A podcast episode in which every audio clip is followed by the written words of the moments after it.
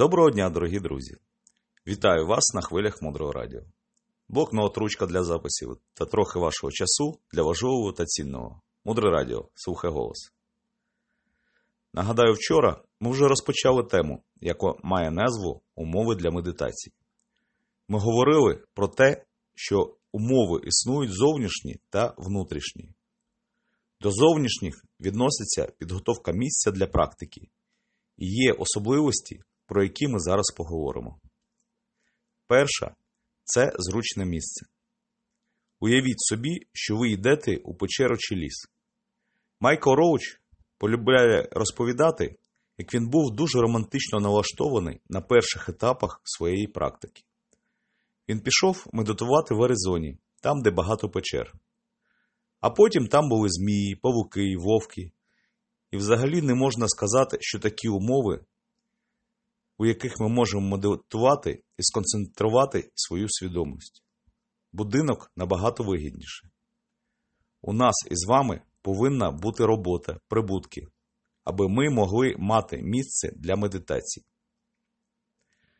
Друга умова це місце повинно бути безпечним.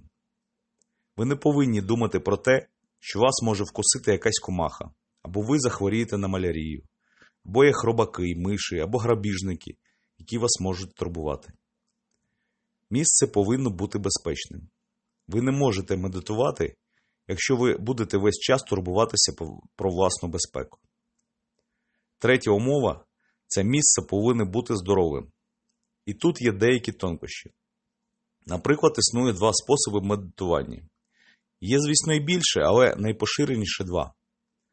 Наприклад, людина може сидіти таким чином на землі. Можна робити медитацію на дивані, можна на стільці. Якщо ви сидите на стільці, у цьому нема нічого поганого.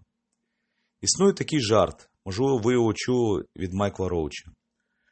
Будда не сидів на стільці. Чому? Тому що у його час не було стільців.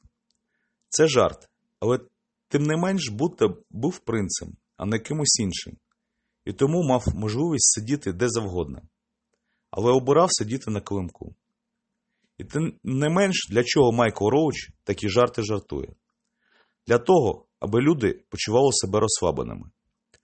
Неважливо, як ви робите медитацію, важливо, аби вам було зручно. По-перше, очевидь, якщо ви не бачите на картинці людину, яка медитує на камінні, йому незручно. І усі картинки, де люди, які сидять на скелі і медитують, це незручно. По-друге, дійсно важко просидіти на камінні в жорсткій позі з неправильною позицією спини, рук.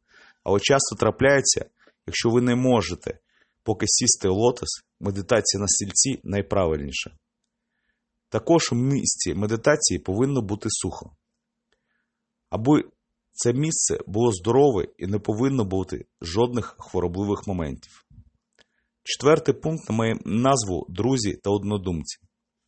Коли ви новачок у медитації, або коли ви когось навчаєте робити медитацію, ви новачок і гарна ідея медитувати з іншими людьми. Тому що, якщо ви візьмете свій олівець, його зламати дуже легко. Якщо ви візьмете пачку олівців, її зламати вкрай складно. Разом створювати такі звички, як звичка медитації, має набагато більше шансів. Також добре медитувати разом з іншими, тому що це дисциплінує. Ви будете слідкувати за тим, аби не розважувати медитацію іншої людини, не зіпсовувати її. Те, що потребує більшої дисципліни, саджає більше потужності насіння. Я повторюю, те, що потребує більшої дисципліни, саджає більш потужне насіння. Ми говоримо про те, що місце не повинне бути занадто божевільним, тому що навіть при найкращих умовах, коли ви знаходитесь у трирічної ретриті, це священна війна, яка відбувається у нашій свідомості. Медитувати буде дуже непросто, але якщо і місце таким чином виглядає, то там ще й гучно. Це абсолютно ускладнює медитацію. Це те, про що я хотів вам розказати сьогодні відносно умов для гарної медитації. Завтра продовжимо. Мудре радіо. Далі глибше. Лишайтеся з нами на хвилях мудрого радіо. Мудре радіо жити на глибині. До зустрічі в ефірі. Транскрибатор Олександра Дущенко, перекладач Олександра Дущенко, озвучив Владислав Пономаренко.